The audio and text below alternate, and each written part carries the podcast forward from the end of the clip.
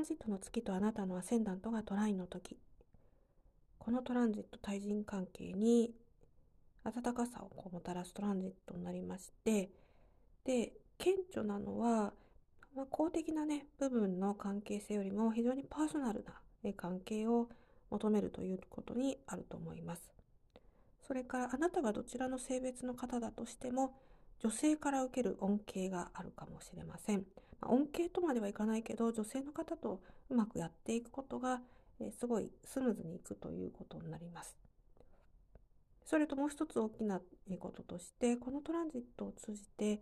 あなたは自分の感情を理解するイコールあなたご自分の理解するということになるので、自分への理解が深まると、そういったトランジットになるでしょうね。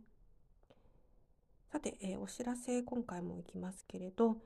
このポッドキャストは、え残すつもりです。あの消したりしません。無料でねずっとこう放送させてもらっていますし何らかの形で今後も皆さんのお役に、ね、立てるんじゃないかなというふうに思っています。多分ですけどあの他の先生術の先生方のトランジット講座とかを勉強したりしようとすると有料になると思いますしでそうですよね。で多分やることねあのその他の先生方の講座聞いたことないんですけど、そんなにやってること変わんないと思います。で、えー、この放送で、えー、ご自分の、えー、今来てるトランジットの回をあの探し、ちょっと探すの大変なんですけど、莫大な量なので、で、聞いていただいてっていう形と、あと、やっぱりこの冥王星とか、えー、海王星、天王星、まあ、こう、そうだな、土星よりも向こうの天体になりますかね、やっぱりね。えその、え特に三単3天体の大きさはね、重要になりますから、そっちからこう来るのはやっぱ重視しないといけないですよね。それから今申し上げた土星は人生の